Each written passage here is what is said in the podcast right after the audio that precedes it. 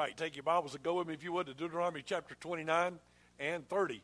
Lord willing, both chapters. Chapter Deuteronomy, chapter 29 and 30. Getting close to the end of Deuteronomy, and we'll get there one of these days and jump on up. But let's read this one. Blessings and great promises are offered to the nation of Israel. They're in the second reading of the law. They will soon cross over uh, the, the Jordan River and enter into the promised land, and they will begin taking over the land that God has given them. And so Moses is speaking words that God tells him to say before they get there. So read with me, if you would, chapter 29 and verse 1. The Bible said, These are the words of the covenant which the Lord commanded Moses to make with the children of Israel in the land of Moab beside the covenant which he had made with them in Horeb. So he's coming out. He's going to give them a renewing of the covenant. If you got your Bible open in verse 1, underline the word covenant or circle the word covenant. Notice that these are the words that the Lord commanded Moses to make. So as Moses begins to talk to us, you remember this isn't Moses talking, this is the Lord talking through his man. Father, I pray now that you'd help me to clearly say what you say and let it, the verses you speak. And I pray, dear God, that your people could learn something from your word tonight, be motivated and encouraged to serve you more. And I'll give you praise and honor and glory for all in Jesus' name. Amen. Now, you do remember before I start here that we're talking about Israel. We're talking about a time that they're still in the wilderness. They're wandering around. They're about to enter into the promised land. This is, this is a, a nation that's going in, and he's going to speak to this nation and tell them what he's expecting. And so the first thing he starts off with is, I want you to remember. You should write that down somewhere. Verse 2, verse 2, he wants them to remember. Remember what God has done. That's a good lesson for me. I want to remember what God's done in my life. Chapter 29 and verse 2 Moses called unto all Israel and said unto them, You have seen all that the Lord did before your eyes in the land of Egypt unto Pharaoh and unto all his servants and unto all the land. So the next few verses, he's going to remind them Do you know you serve a big God? Do you know you serve a God that hears and answers prayer? Do you know you serve a God that meets your needs? Have you seen that happen in all this time? So in verse 3, he says, in verse 3, he says, God brought you through great testings and great trials and brought you to where you are. We're about to go into the promised land. And before I go forward, I ought to think back and realize what God's done, so I'll be ready to go forward. So in verse 3 he said, The great temptations which thine eyes have seen, or the great testings, the signs and the miracles. And they should realize, boy, God has been at work. But these people are been just a little on the slow side. No matter all the things God's done and all the power He's shown them, they just don't get it. They're kind of like living life like, okay, God's doing big stuff, but I don't get it. I don't know if they thought it was an everyday occurrence. You say, how do you know they didn't get it? Look at verse 4. Look at verse 4. Yet the Lord has not given you a heart to perceive, eyes to see, and ears to hear unto this day. He said, Boy, God's been good. I want y'all to remember, I'm going to tell you what He's done. But you dingbats aren't getting it.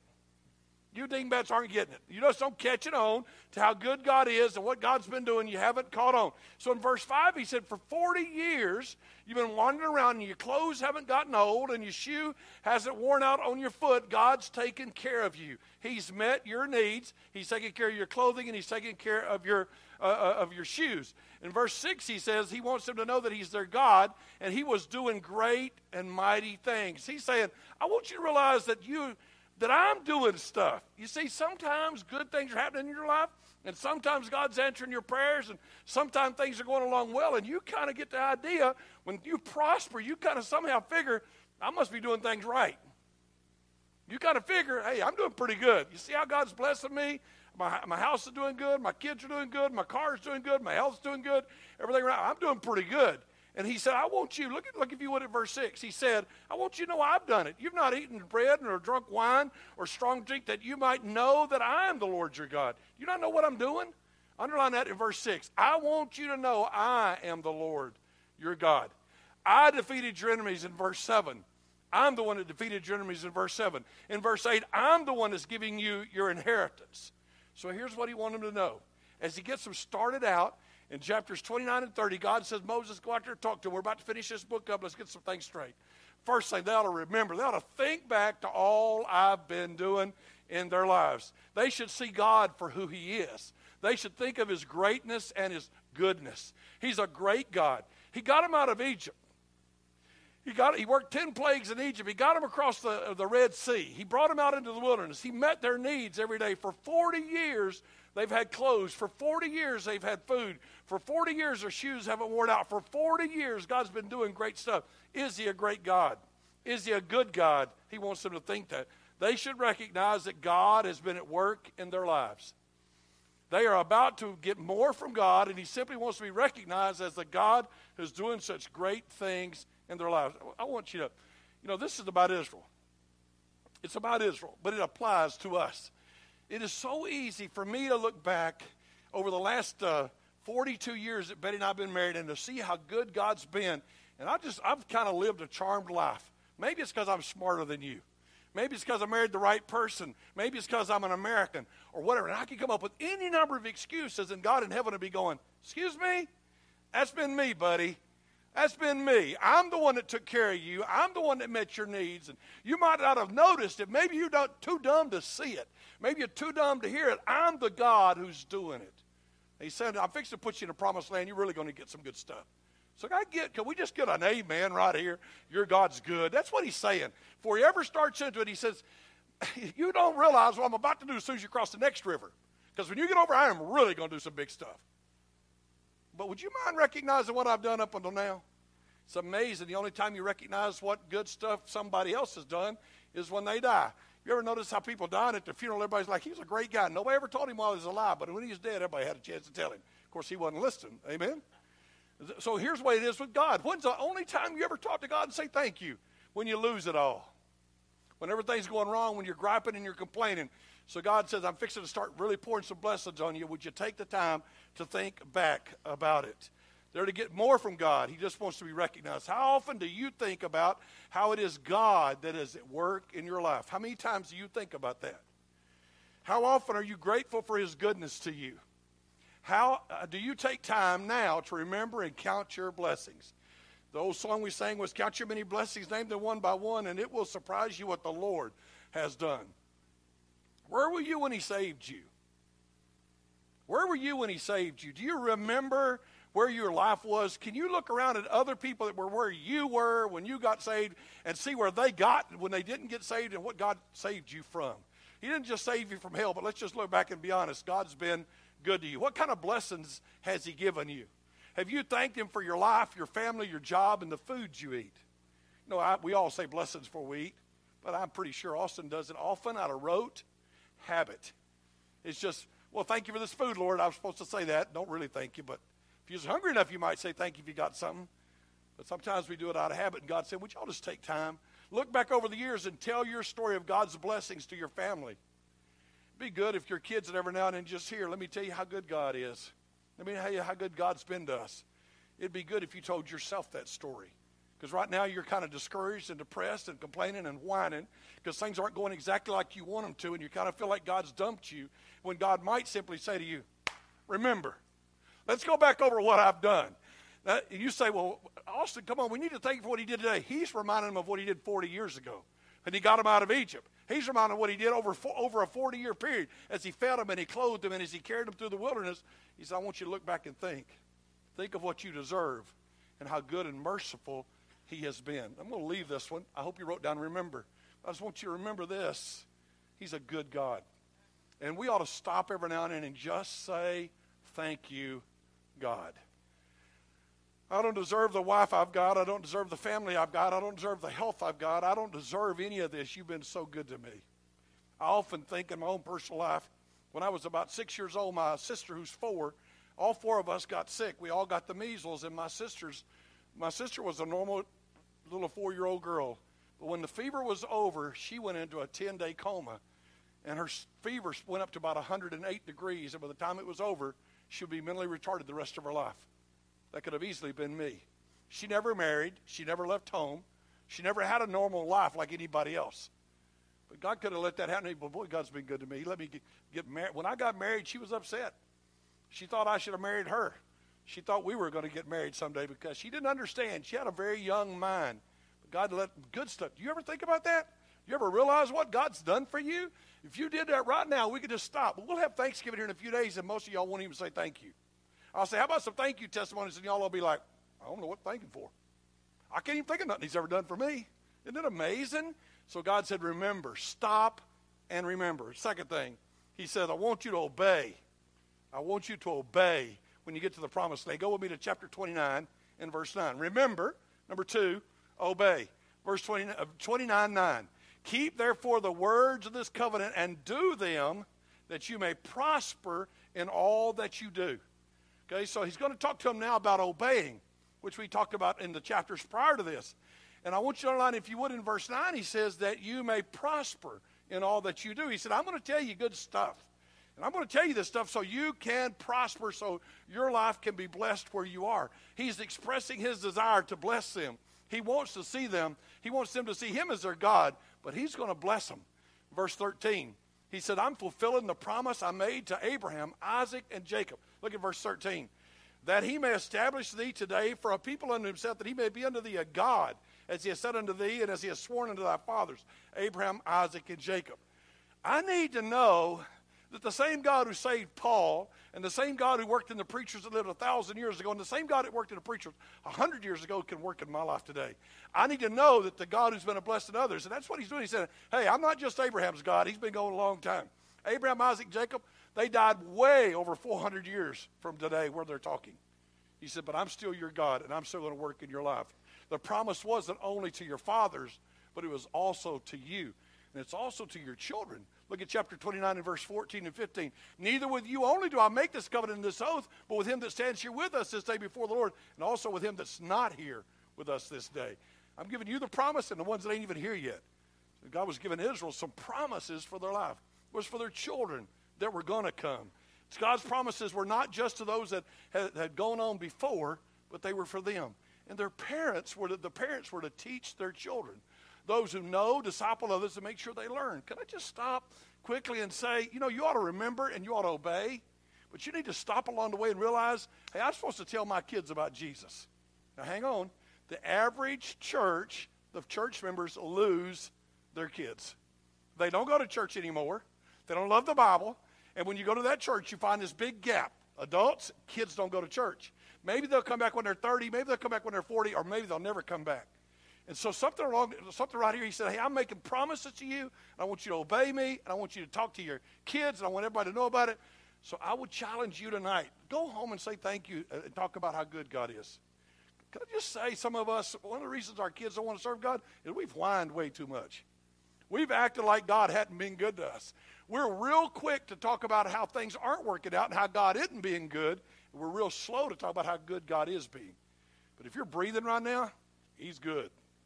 If you're breathing right now, He's good. If you're not laying in a hospital bed with cancer dying in the next few hours, He's been good to you. And it'd be a real good thing if every now and then you just set your kids down and have Thanksgiving.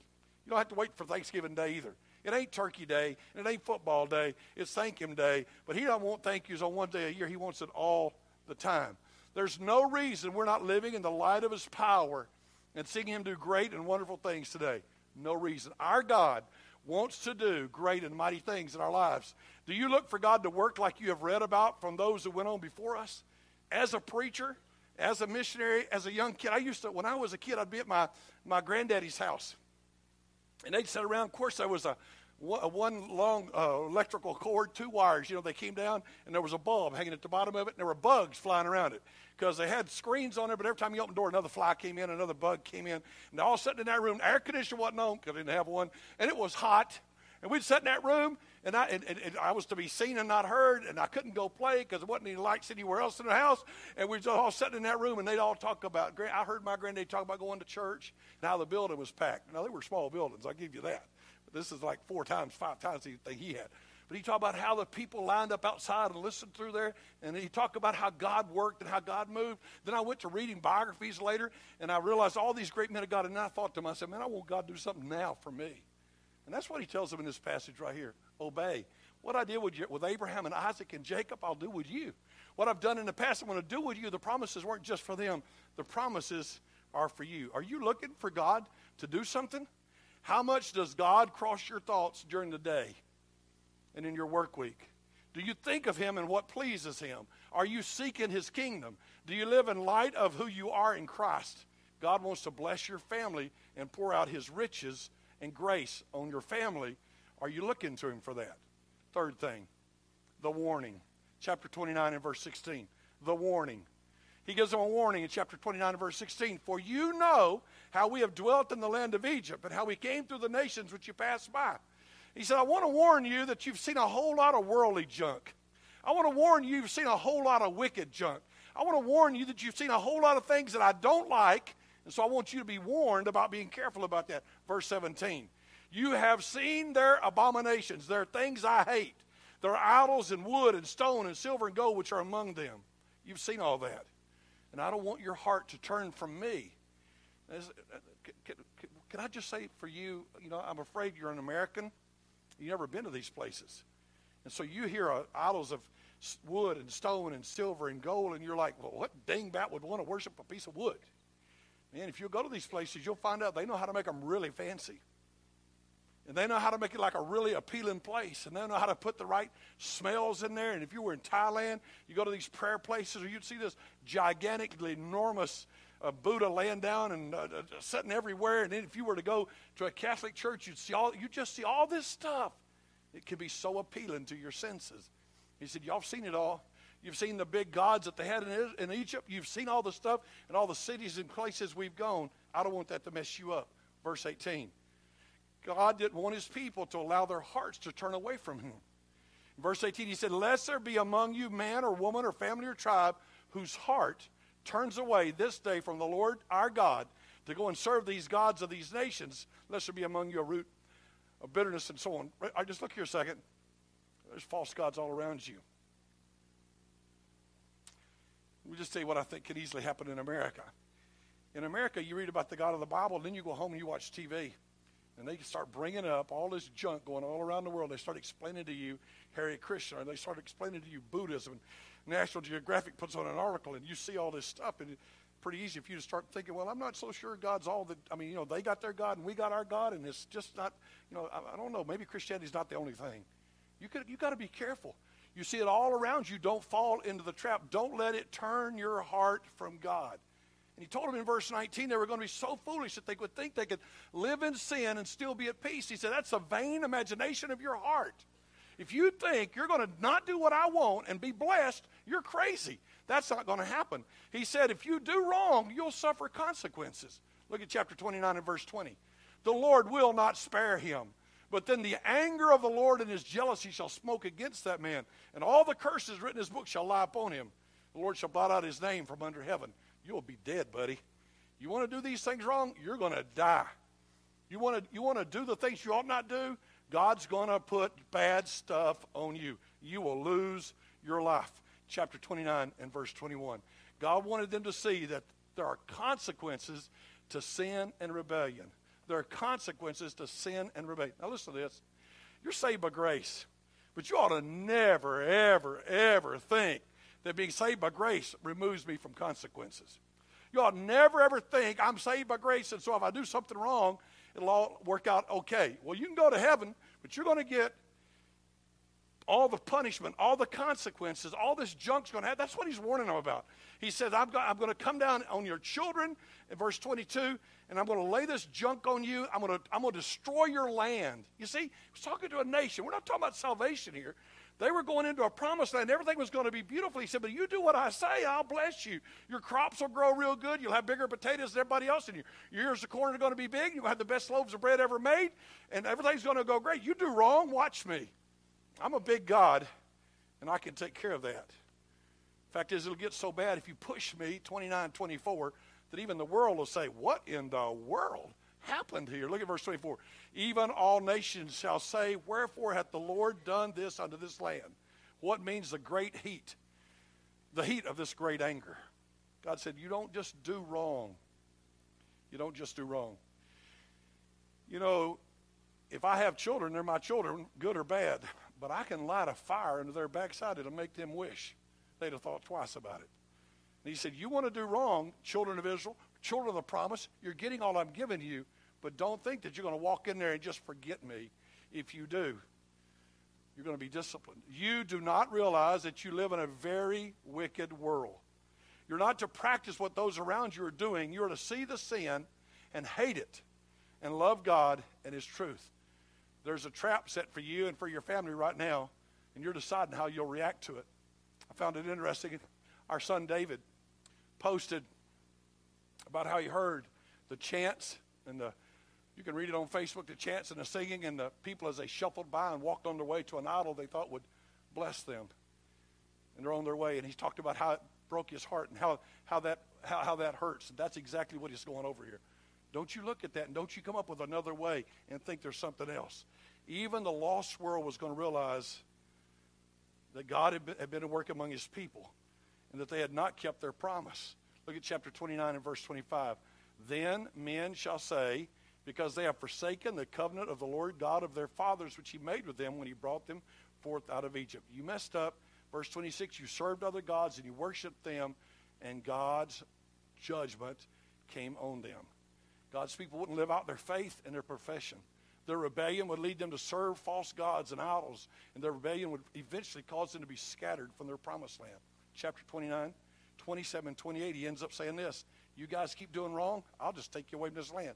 Now, what? Get the story. We're not talking about salvation here. We're talking about the blessings.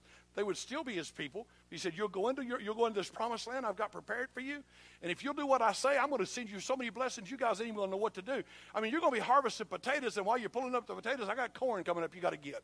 You're going to have so much big. it's going to be great, man. I'm giving you houses you didn't build and vineyards you didn't plant. I'm working big stuff. But if you forget me, I will come down and whip your backside."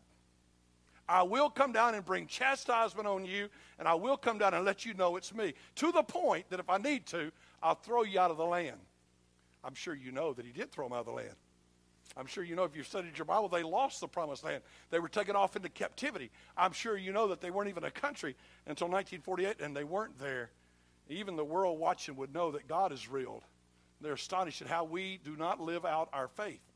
In many ways, our rebellion causes many to doubt the reality of serving God and His benefit. Can I just say this? You know, did you know your positive thinking and your building up yourself and thinking about you could easily make a guy think it's not God? You don't give God praise, you don't give God thanks, you don't consider what God's doing, and, and people might say, well, I don't know what the big deal is about God.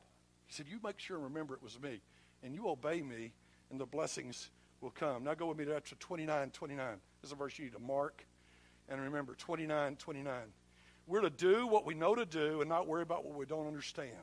We're to do what we know to do and not worry about what we don't understand. The secret things belong unto the Lord our God, but those things which are revealed belong unto us and to our children forever, that we may do all the words of this law. I want you to listen carefully. Here's what happens there are many things about God that we do not understand. He intended it that way. He intended it that way. God never said, I'm going to tell you everything about me and you guys are going to understand me. He even says in another book, He said, My thoughts are high above the stars, high above the sky, while you're down here. And my ways, you don't understand them. Our responsibility is to worry about what we do understand and do it. No need to try and figure out what He hasn't revealed. No need. Now, that verse, I just want you to mark it because whole doctrines have been built on what people call the secret will of God. If he didn't reveal it, how can they? You know, there'll be whole books written about this is uh, God's secret will. If it's secret, he had it, that means nobody knows it. I mean, if I told you I got a secret and you said I know what it is, I'd say, well, maybe you do, maybe you don't. But God said He had a secret. They don't know. When we, we just admit that He is God and we're human and just accept that God knows what He's doing, instead of sitting around and theorizing, why don't you get about obeying and practicing what you do understand? Now, here's the big deal too many Christians sit around figuring out everything about the Bible, but they don't do what they know to do. He told Israel, Y'all go over there and you obey me. And there's some stuff you don't understand, but don't worry about it. I'm God. I'll take care of the stuff you don't understand. I'm giving you clear instructions. Just go do what I said. And you'll understand that more as you get into this next chapter. So, obey. Obey and be warned. Verse 4, uh, excuse me, chapter 30, verse 1. Hope and grace are still awaiting Israel in chapter 29, he starts off saying, Y'all remember what I, have done and you obey me and let me warn you. And he gets really rough in his warnings. Basically, he's like, Cross me and watch what I do. Cross me and watch what I do. Disobey me and see if there aren't severe consequences. Every Christian ought to know that's true, by the way. If I go out and commit adultery, there are going to be massively severe consequences.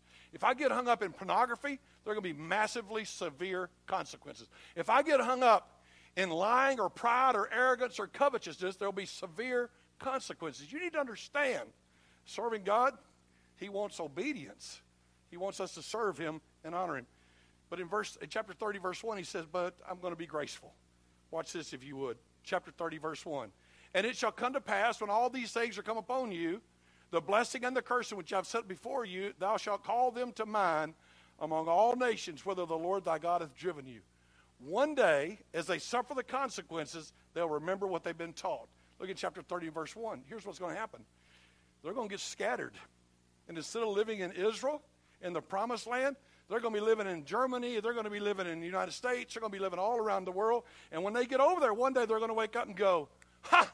This is what God was talking about. Hmm.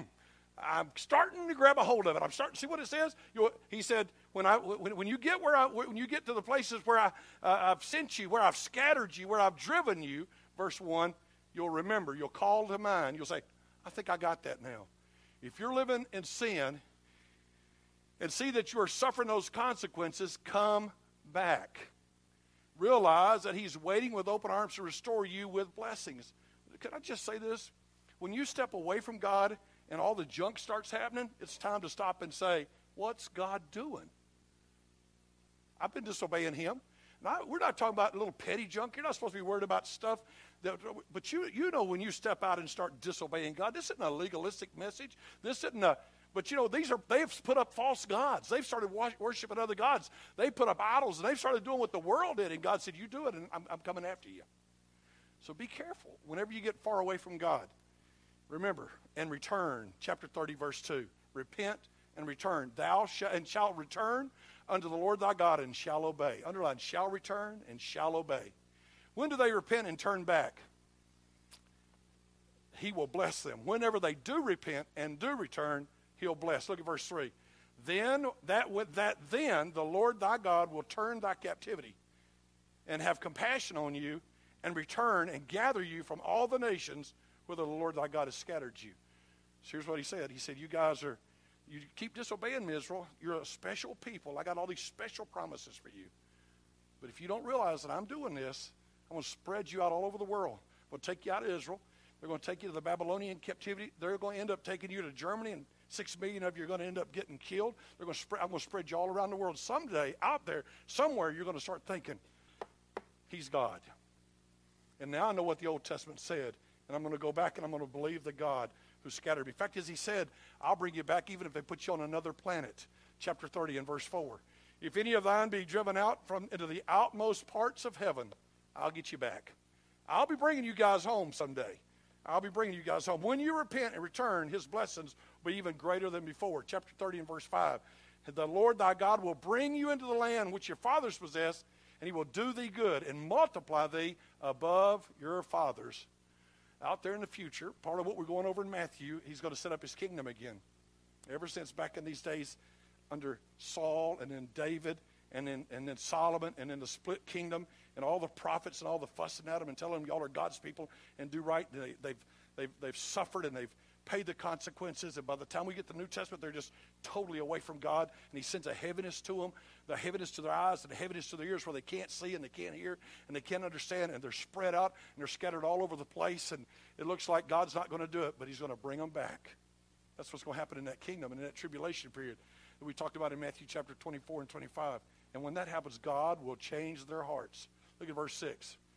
And the Lord thy God will circumcise your heart and the heart of your children, the heart of thy seed, to love the Lord thy God with all your heart, with all your soul, that you may live.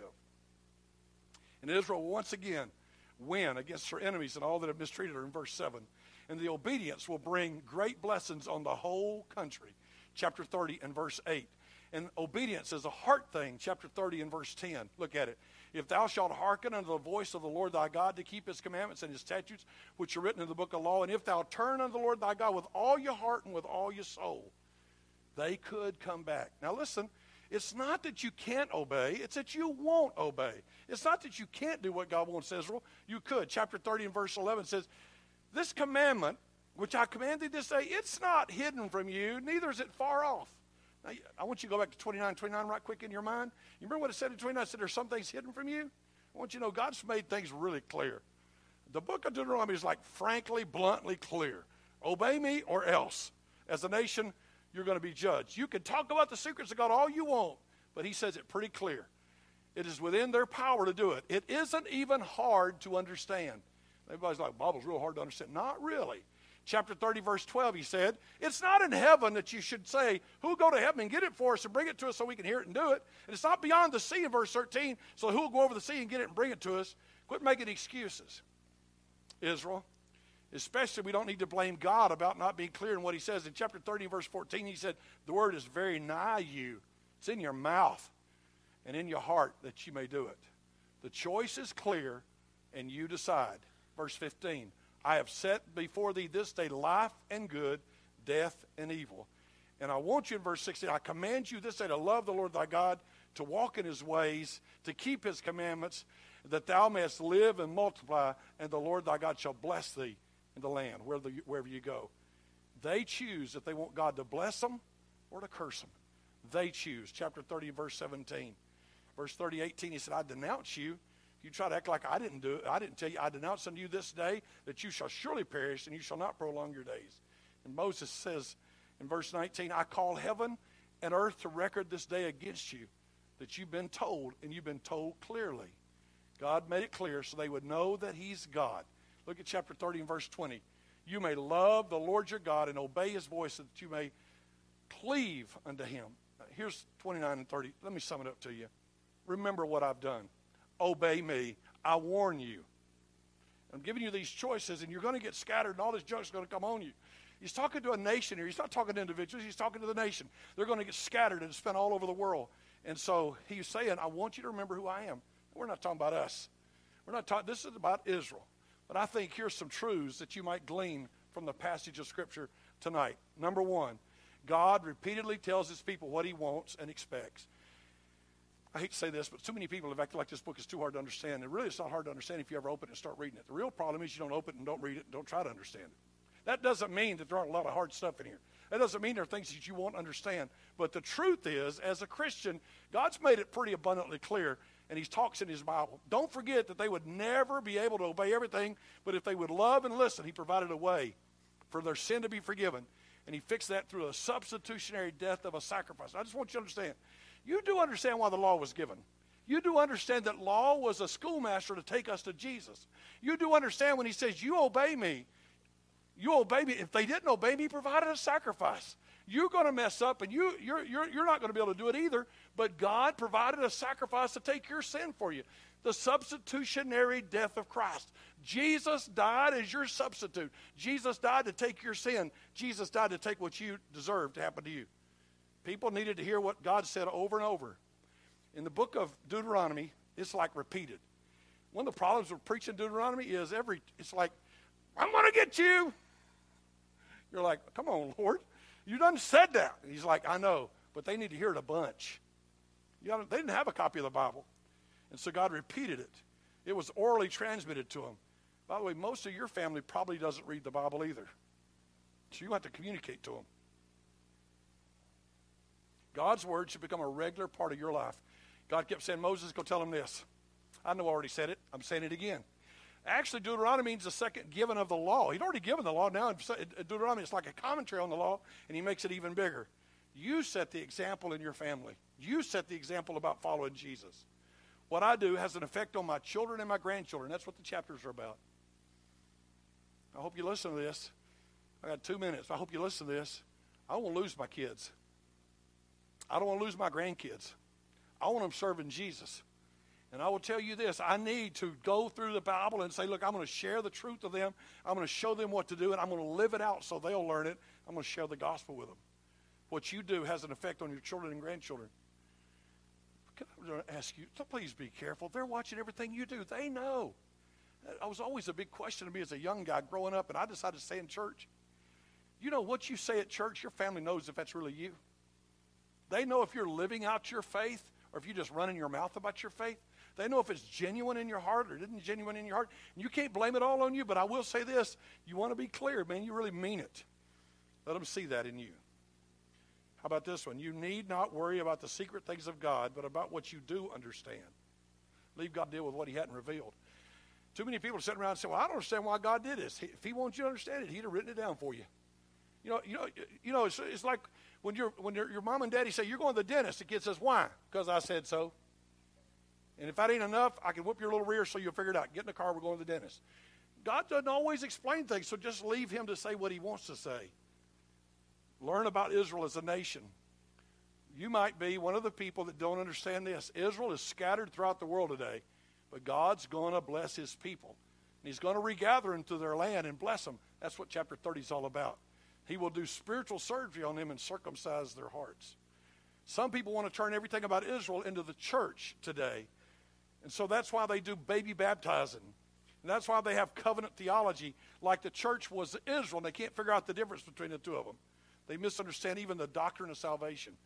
Take the Bible like it reads. There's a nation of Israel and there's a church. God's going to do some things with the nation of Israel. God's going to do some things with the church. Read the Bible. I expect God to come set up a kingdom on earth. You say, why? Because He says it.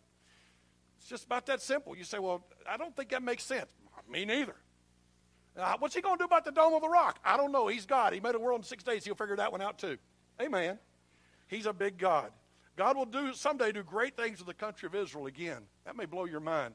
But Deuteronomy 29 and 30, he said, Guys, I promised Abraham, Isaac, and Jacob. And now I'm promising you. And not just you, the ones that ain't even here yet, I'm promising you.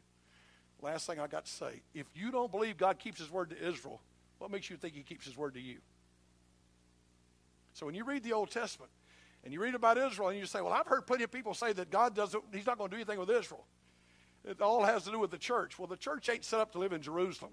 And we're not set up with border from here to border to there. That's not the way it works. That's them. Believe God. Here's your wild When I was going to say it this morning. I never got to it. Did you realize that he was detailed about the first coming of Jesus? He said where he'd be born. He told all kinds of stuff about it. And it all came true. Fact is, every time it happened, the Bible says, just like he said it would. Just like he said it would. Now, there's a whole bunch of promises about him coming again and doing some other stuff, and ain't none of it happened. Let me give you a hint. It's going to happen. Just like he said it would. Let's believe God. So, what do I take home from this? I know that I have the Word of God in my heart, in my Bible. I can read it, I can study it, I can learn it, I can put it into practice. This is not a game. This isn't a religious endeavor that you culturally accept. That's why our church is weird. Do you realize? I mean, I just did something really crazy. I basically read to you two chapters of the Bible. I basically read two chapters of the Bible to you. You said, that's not good preaching. It's good Bible reading. And God said it pretty good. And so you can know this. Remember, obey, be warned. You can remember that. He sets before you blessings and curses. You choose whether or not to have his blessings. You can say, well, my children didn't always do right. Oh, believe me, I raised four. I, I fully know that. But I will give you a hint. Not God's fault. Not necessarily my fault. It's their fault. But I'll give you a hint. I'm supposed to teach my family the truth. Daddy, it's a big, serious deal to be a daddy. I don't want to make you too mad at me. You don't understand. I get nearly ulcers. I think people are mad at me, and, and I just have that problem. But, Dad, I don't think you're taking this very serious that you got children. I don't know that you're taking it very serious to sit down and say, Son, listen to me. Let me teach you what the Word of God says. It's not Austin's job to teach your family, it's your job. It's not Austin's job to pray for your family. That's your job. God gave you those kids. And all this stuff, Abraham, Isaac, and Jacob got the promises. Now you got the promises. I'm repeating it all to you. Now tell your children about it. Go to the book of, the book of Psalms over and over and say, tell your kids about it. Please take it seriously. Please understand that God expects you that are born again to live out your faith, to live out your faith. This isn't just a religious exercise. Let's live out our faith.